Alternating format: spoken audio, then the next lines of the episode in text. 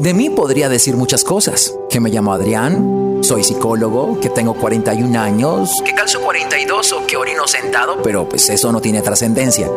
Lo que sí lo tiene son las reflexiones que te quiero compartir en mi podcast. Así que te invito a sumergirte en cada capítulo y a que saques de él lo que más te sea útil, pues ese es mi regalo para ti. ¿Estás listo? Empecemos.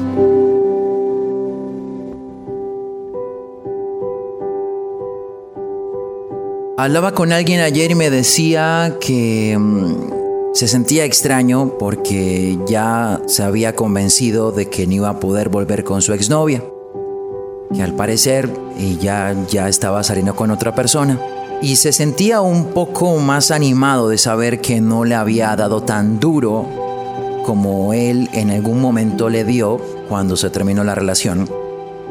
Hubo un momento dentro de todo este proceso, desde que se terminó, desde que alimentara la idea de que iban a volver, hasta el momento en el que descubre de que no van a volver, en el que pudo haber tomado una decisión. Pudo haber tomado una decisión un poco más racional, y es el de haberse alejado antes. Ahora que ya descubre que, según lo que percibió, no van a volver porque está saliendo con otra persona, le lleva, le obliga a tomar una decisión, y es el de alejarse. Pero pudo haber tomado esa decisión sin tener que haber esperado a que algo así ocurriera. Lo que le impidió haber tomado esta decisión antes tiene que ver con lo emocional que somos. Es como si pusiésemos en una balanza las cosas en las que tenemos que intervenir, en las que tenemos que tomar decisiones, y entonces se darán cuenta de que muchas de las cosas que ponemos en esa balanza involucran las emociones. Es decir, la razón por la cual deberíamos tomar una decisión no pesa tanto como las emociones que te llevan a no querer tomar esa decisión. De esta forma, entonces, emocionalizas la decisión, y esto evita que seas objetivo u objetiva a la hora de tomar la decisión. Dicho en otras palabras, el amor es la excusa que nos lleva a evitar tomar decisiones objetivas. Posiblemente si yo le preguntase, ¿y por qué no tomaste esa decisión antes? Es porque yo la quiero, porque yo quería volver. Y está esto de, de que como yo quiero, como yo amo, como yo siento algo, entonces esto es lo que llena la balanza. Eso es lo que hace que automáticamente la decisión se polarice hacia donde tú pones tus emociones. No siempre en el nombre del amor es lo conveniente. Y quiero explicarme. Tú puedes amar a alguien, pero precisamente por el amor que le tienes hacia alguien debes alejarte, porque no te está haciendo bien, porque no te está correspondiendo, porque no está funcionando, porque te compromete tu tranquilidad.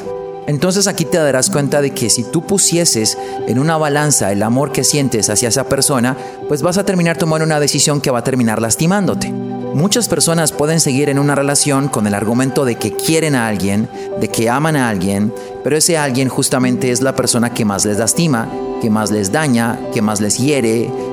Y entonces, si pones todo esto en una balanza, ¿qué crees que pesaría más? ¿Y qué quisieras que pesara más? Porque a partir del amor yo creo que ya ganó.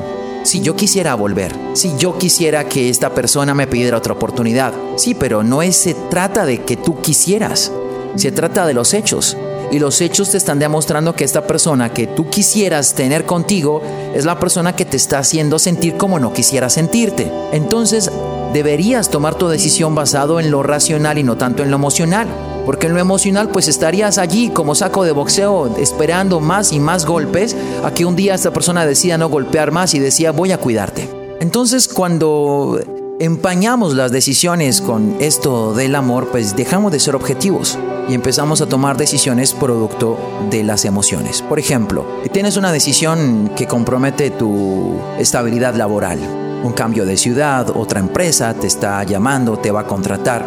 Entonces, no piensas con objetividad sobre las ventajas, sobre el salario, sobre el puesto, la posibilidad de poder ascender, en fin. Podrías pensar, por ejemplo, en voy a estar lejos de mi pareja y entonces mi pareja ya no me va a querer así porque un amor a distancia no funciona y entonces me va a dejar. ¿Ves? Las emociones de una te llenan la balanza y te la polarizan hacia el lado donde pones tus emociones. En algún momento nosotros llegamos a tomar decisiones precisamente desde esa dirección, desde esa polaridad, y es desde la emocional. Personas que dejaron de hacer algo por ese sentimiento y que en algún momento eso ya no funcionó y terminaron lamentándose de no haber tomado esa decisión antes. Esta persona se sentía un poco mal porque no tomó la decisión cuando pudo tomarla de alejarse, de enfocarse en esa persona, o sea, en sí mismo. Y tuvo que esperar a poder ver que esta persona no iba a volver porque estaba saliendo con alguien más. Creo que si nosotros le damos ese atisbo al, a que el amor sea quien nos lleve, quien decida por nosotros, estaremos dejando no solamente de ser objetivos, sino comprometiendo nuestra tranquilidad. Muchas personas han terminado relaciones amando a alguien. No podemos esperar a que nuestro amor se deteriore o que ya no sintamos amor para tomar una decisión que nos va a salvar a nosotros. A veces quedamos esperando a salvar el avión de que se estrelle cuando quien tiene que salvarse somos nosotros. Es decir, tendríamos que saltar justo antes de que el avión se estrelle y no esperar a que el avión se estrelle para decir pude haber saltado y no salté. Es más o menos lo que les quiero compartir en esta reflexión. Si estás comprometiendo tus sentimientos y tus emociones hacia las decisiones que tienes que tomar, que tienen que ver desde lo relacional con tu tranquilidad, entonces yo te invito a que por un momento quites tus sentimientos, quites tus emociones de esta balanza y seas un poco más objetivo u objetiva a la hora de tomar decisiones. ¿Qué está comprometiendo esta toma de decisiones que te puede liberar?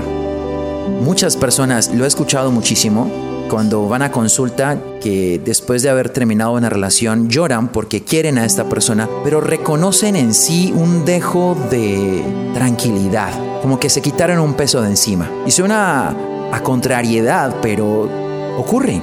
El que tú sientas algo por alguien no te exime de tomar una decisión contraria a lo que tú sientes, porque no siempre apunta en la misma dirección.